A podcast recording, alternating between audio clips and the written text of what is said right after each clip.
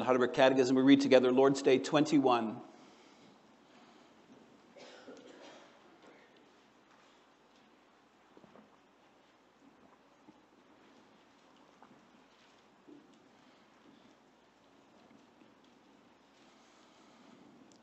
What do you believe concerning the Holy Catholic Christian Church? I believe that the Son of God, out of the whole human race, from the beginning of the world to its end, gathers, defends, and preserves for himself by his Spirit and Word, in the unity of true faith, a church chosen to everlasting life. And I believe that I am, and forever shall remain, a living member of it. What do you understand by the communion of saints? First, that believers, all and everyone, as members of Christ, have communion with Him and share in all His treasures and gifts.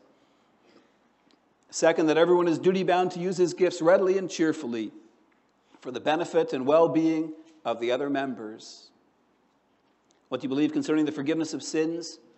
I believe that God, because of Christ's satisfaction, will no more remember my sins nor my sinful nature against which I have to struggle all my life but will graciously grant me the righteousness of Christ, that I may never come into condemnation.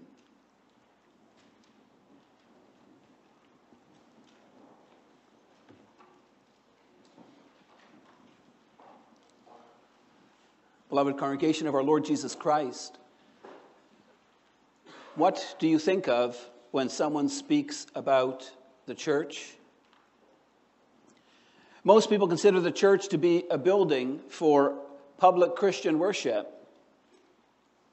Some speak about the church as a particular denomination of Christians, for example, the Roman Catholic or the Lutheran Church.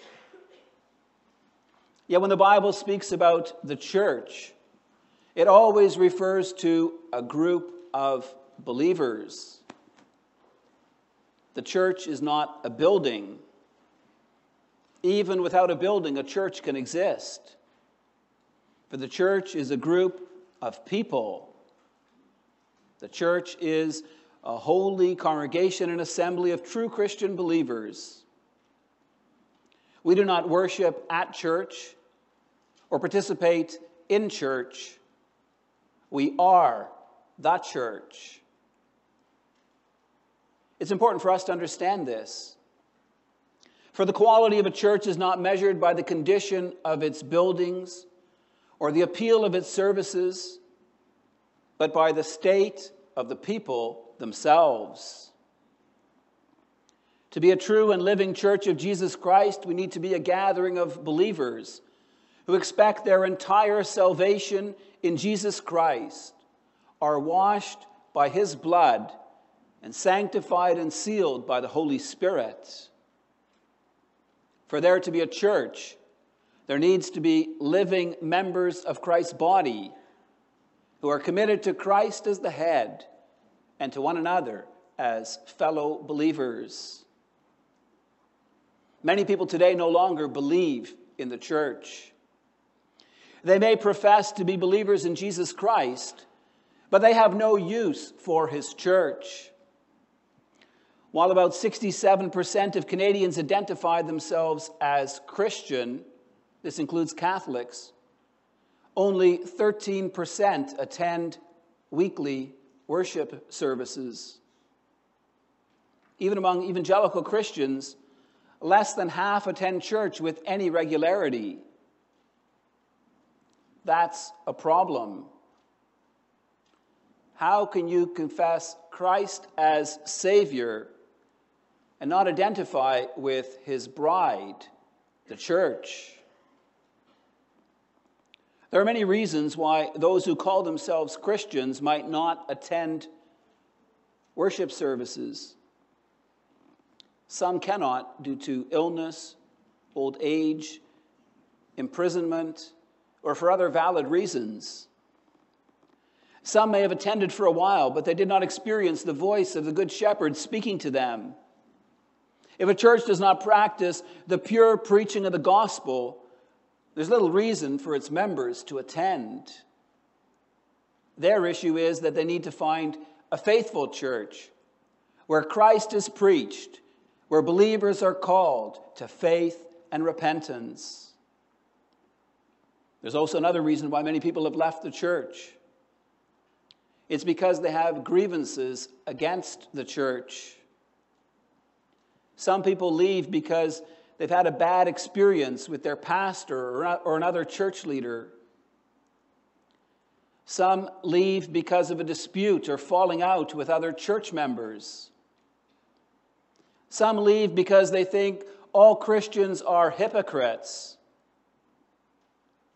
People may not be wrong in listing their grievances against the church. The church is made up of sinful people, and at times fellow Christians are not treated as they should be. But that's not a good reason for abandoning the church. This afternoon, we'll consider what the church is and why we need to be living members of it. I preach you the Word of God under the following theme As God's people, we believe one holy Catholic Christian church. We'll consider what the church is and what our role is. So, how did the church come about? Where did it originate from? Who keeps it together? These are important questions. Many people today consider the church to be man's work. Most of today's megachurches are associated with a dynamic leader. Such and such church is considered to be Pastor so and so's domain. Today, the church is generally seen as an attempt by man to come to religious association. The bottom line is that for many people, the church is man's work. Yet we confess something totally different. We believe that the church is Christ's work. It is Christ who gathers, defends, and preserves the church. In our catechism, it says that Christ gathers his church out of the whole human race, from the beginning of the world to its end. With these words, we confess the Catholicity of the church. Christ gathers his church from all times and places. Christ's church gathering work is not limited to specific times in history or to certain races or nationalities. Christ's church is universal. We read this afternoon from Matthew 16. Jesus asked his disciples, Who do you say that I am? Simon Peter responded, You are the Christ, the Son of the living God. In response, Jesus said, And I tell you, you are Peter, and on this rock I will build my church, and the gates of hell shall not prevail against it. To understand this verse, we need to know that the name Peter means stone. Jesus is saying he will build his church on Peter and the other apostles' confession that Jesus is the long awaited Messiah. This accords with Ephesians 2, verse 20, where Paul ta- tells the Ephesian church they are members of the household of God built on the foundation of the apostles and prophets, Jesus Christ himself being the cornerstone. What's especially noteworthy about Jesus' words in Matthew 16 is that he says, He will build his church, and the gates of hell shall not prevail against it. Not only does this make clear that it's Jesus Christ who builds the church, it also shows his loving care over his church. We, beloved, are engaged in spiritual warfare. The devil, this world, and our own sinful flesh all collude against us, trying to draw us away from the Lord.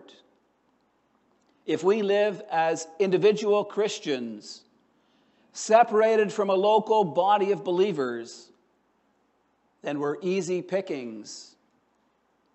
It's very difficult for someone to stand strong in their faith through all the ups and downs of life through trials and temptations. If you're alone, if you have no one to care for you or to hold you accountable, you could easily fall away from the faith. Yet Christ has promised that the gates of hell will not prevail against his church. The church is Christ's safe haven for all those whom he has purchased with his blood. We have a responsibility to join and unite ourselves with a body of believers in the place where we live. Belgic Confession makes this clear in Article 28. It says, We believe since this holy assembly and congregation is the assembly of the redeemed, and there's no salvation outside of it, that no one ought to withdraw from it, content to be by himself. The church is the gathering of true Christian believers. In Psalm 87, we read of the glorious things that are spoken of Zion, the city of God. The Lord Himself exalts Zion as the place where people from all nations find a place to live. He speaks of people coming from Egypt and Babylonia, the superpowers of that day, from Philistia and Tyre, Israel's neighbors and rivals, and even from Ethiopia, representing the remote nations of the world. What is remarkable is that people from all these nations come to Zion to dwell in her, to become citizens of Zion. Of Zion it shall be said, This one and that one were born in her, for the Most High Himself will establish her. In other words, even if they were born somewhere else, they would be born again, as it were, and adopted as true children of Abraham. That expression, born in her, is used three times in Psalm 87. This has led to Jerusalem being thought of as the mother of all believers. The motherhood of Zion is mentioned again in Galatians 4. Paul shows that the Jerusalem of his day was not a mother to true believers. She was overrun by Judaistic legalism. Yet he speaks of the Jerusalem that is above, and he says that she is our mother. This has led the church fathers and the reformers to make some very bold statements about the church. Augustine wrote, he cannot have God as his father who does not have the church as his mother. Martin Luther wrote, Apart from the church, salvation is impossible. John Calvin, in his Institutes of the Christian Religion, said this about the Christian church. He wrote, Because it is now our intention to discuss the visible church, let us learn even from the simple title, Mother, how useful, indeed necessary it is that we should know her. For there is no other way to enter into life unless this mother conceive us in her womb, give us birth, nourish us at her breast. And lastly, unless she keep us under her care and guidance until putting off mortal flesh we become like the angels. Our weakness does not allow us to be dismissed from her school until we have been pupils all our life. Furthermore, away from her bosom, one cannot hope for any forgiveness of sins or any salvation. God's fatherly favor and the especial witness of spiritual life are limited to his flock, so that it's always disastrous to leave the church. Beloved, the image of church being our mother teaches us something very important about the need to be part of a local body of believers.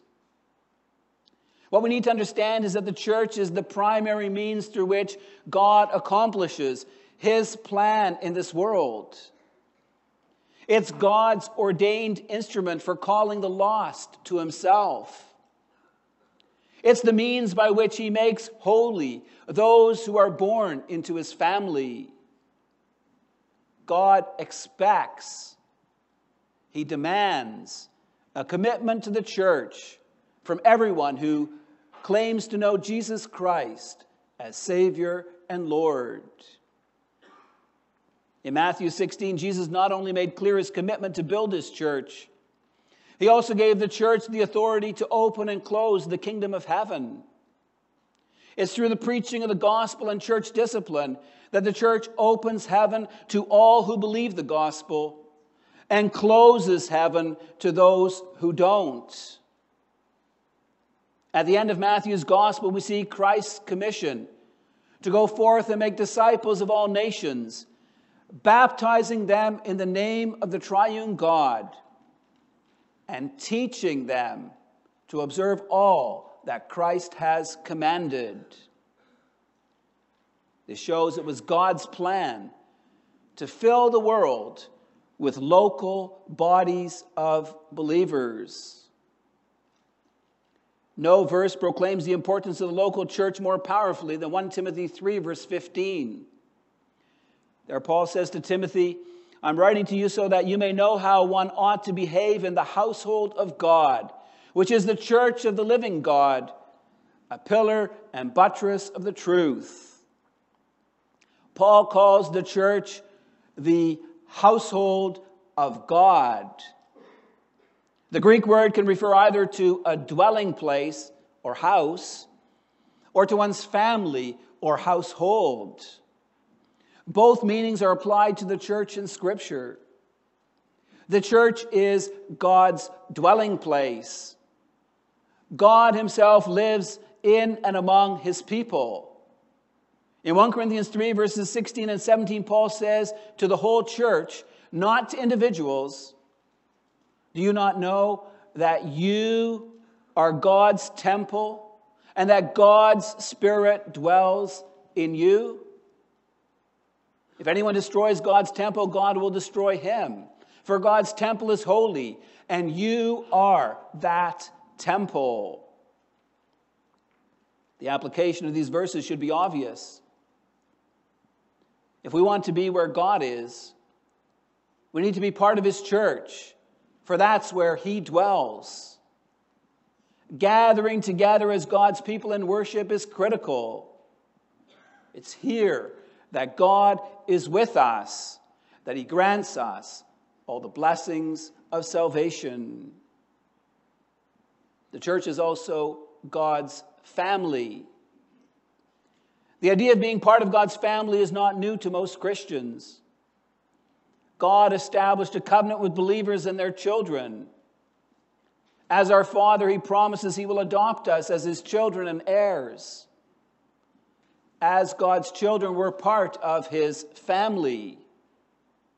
We don't always associate God's family with the local church, but that's what Paul means in 1 Timothy 3:15. By faith, we're all united to our Savior Jesus Christ. That makes God our Father and the fellow members of the church our brothers and sisters.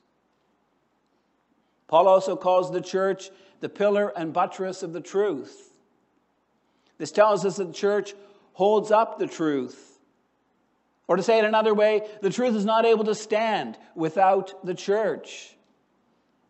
If the pillar of a building is removed, the building will topple, and those inside it will be injured or killed. Just think of what happened when Samson was given strength by God to tear down the pillar of the Philistine temple and how it collapsed and many Philistines were killed.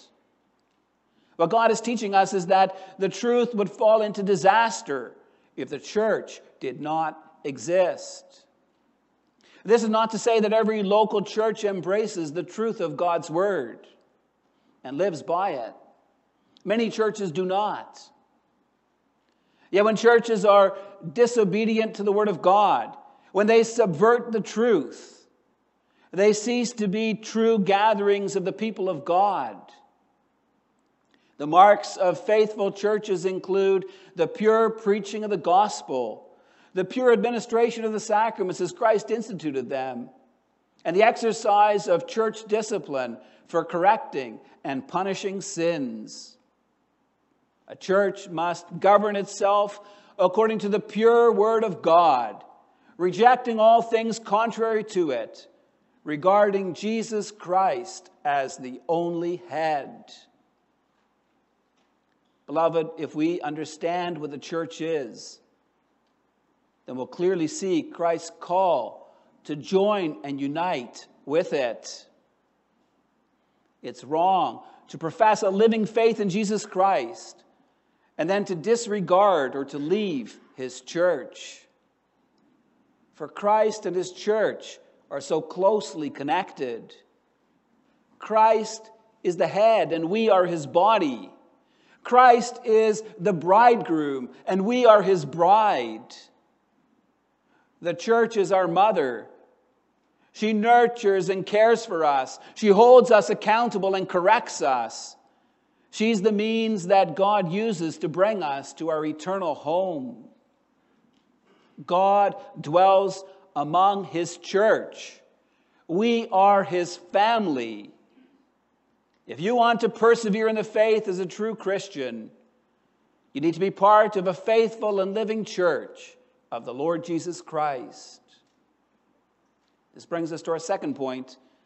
In it, we'll consider what our role is. Till now, we've spoken of the church as Christ's work.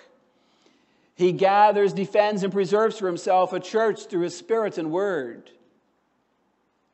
Yet it's people whom Christ gathers as part of his household or family. He changes these people from the inside out. He redeems us and sanctifies us. To be sanctified means to be made holy, to be set apart for service to God. Thus, the sanctified people who form the church are called saints. As part of the doctrine of the church, we confess the communion of saints. What does it mean that we as saints have communion? With whom do we have communion? And what's the bond that unites us? To have communion means to share something, to have something in common. Our catechism teaches us that there are two parts to the communion of saints. The first is that believers, all and every one, as members of Christ, have communion with Him and share in all His treasures and gifts. This aspect is of prime importance. If we don't understand it, it's very likely that our communion as brothers and sisters will suffer as a result. What does it mean to have communion with Christ? Probably easiest to explain this from a negative perspective. When mankind fell into sin, the perfect unity Adam and Eve had with God in paradise was broken. Previously, they walked and talked with God. They experienced a close personal relationship with Him. Yet all that changed with the fall into sin. Adam and Eve felt guilty because of their wrongdoing and were ashamed. They hid from God's presence. Sin alienated them and all of mankind from God. Perhaps you've experienced that in a relationship with a close family member or friend, where at a certain time you lived in harmony and fellowship together. You could have fun together, you could talk together, eat together, and share your hearts with each other. But somehow sin and the brokenness of this life got in the way. Now you're estranged from that person. It's not possible to maintain a close personal relationship anymore.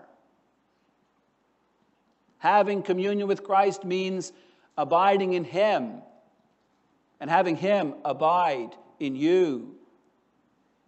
It's a love relationship whereby you know that by Christ's redeem, redeeming and renewing work, you've been restored in your relationship with Him. You know yourself to be a child of God. You love the Lord. You trust Him. You live for Him. Daily, you read from God's Word. You receive comfort and encouragement from the gospel. God's Word is a light to your path, it provides you with direction in your life. You call on the Lord in your prayers, laying your needs before the throne of grace. You share your joys and your struggles with God trusting He will provide for you. Do you, beloved, have a close personal relationship with the Savior Jesus Christ? Do you have an intimate bond with the one who suffered and died to pay for all your sins? When people start dating, they often can't get enough of each other. They want to share their lives with each other, to walk and talk together, to share their hearts. Having communion with Christ means living in close fellowship with Him, knowing Christ's love for you, and loving Him with all your heart and soul and mind. The communion of saints also involves a second aspect our catechism explains it this way it says that everyone is duty bound to use their gifts for the benefit and the well being of the other members. Christ has given many different gifts to his church. He's given pastors and teachers to preach the good news, to comfort and encourage God's people with his grace in Jesus Christ.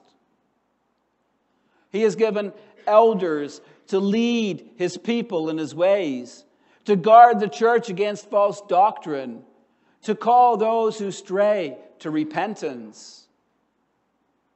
He's given deacons to see to the good progress of charity in the church, to provide for the needy, to promote with word and deed our unity in Christ. Now, beloved, our office bearers are all men with weaknesses and shortcomings. They don't always fulfill their tasks as they should. Nevertheless, God uses them as his ambassadors. He blesses the church through their service. Ephesians 4 makes it clear that it's not only office bearers who have a calling within the church. Paul writes that God has given various office bearers to equip the saints for the work of ministry, for building up the body of Christ. Thus, it's not the actual office bearers, thus, it's not the office bearers who do the actual work of ministry. Their job is to equip all the members of the church so each one of us can serve in some way to build each other up in the faith. It's the responsibility of each one of us to be active in building up the church of Christ. Our reading from Romans 12 teaches us how to do that. We are to love one another with brotherly affection. We are to be constant in prayer. We are to contribute to the needs of the saints and to show hospitality. We are to rejoice with those who rejoice and to weep with those who weep. We are to live in harmony with, with one another. We're not to repay evil with evil, but to overcome evil with good. Now, beloved, you cannot love someone if you never spend time with them. You cannot pray for your brothers and sisters if you don't know what's going on in their lives. You can't show hospitality if you never ask someone over to your place. You can only truly rejoice with people and weep with them if you have an intimate bond with them and if you're involved in their lives. You will not be able to maintain harmony with your brothers and sisters without ever confronting their sins and seeking repentance and reconciliation. Many Christians today view church as a spectator sport. They view it the same way as going to a hockey game or attending some concert. You may be faithful in walking through the doors of this church building for Sunday worship. You may stand to sit, to sing, and sit to listen, and then walk out of the door to your own personal life again. Yet we're called to be the body of Christ, the family of God, the communion of saints. As such, our lives are meant to touch, to intersect, to connect with other members of the church. Beloved, are you a spectator or are you a participant in Christ's church? Are you using your God given gifts for the benefit of the other members? At times, our attitude toward the community of saints is, What can I get out of it? That's a self centered attitude. Instead, the question we need to ask ourselves is this How can I contribute to the life and the well being of my fellow brothers and sisters in Christ? It's by getting involved in each other's normal daily lives that we can help each other along the pathway of life. It's often by giving to others that God so richly blesses us in return. This afternoon, we've seen the great privilege it is to be part of the church of our Lord Jesus Christ. It's to the church that Christ gives his spirit and gifts. It's when we gather and worship that God strengthens and nourishes our faith through the word and sacraments. It's through the love and care of fellow believers that God strengthens and encourages us to walk with Him on the way of everlasting life. Make a commitment to be a living member of Christ's church, to be active in a local body of believers. May God's grace and Spirit enable us to be a holy Catholic Christian church, a gathering of saints who live in unity with Christ and who love and support one another. Amen.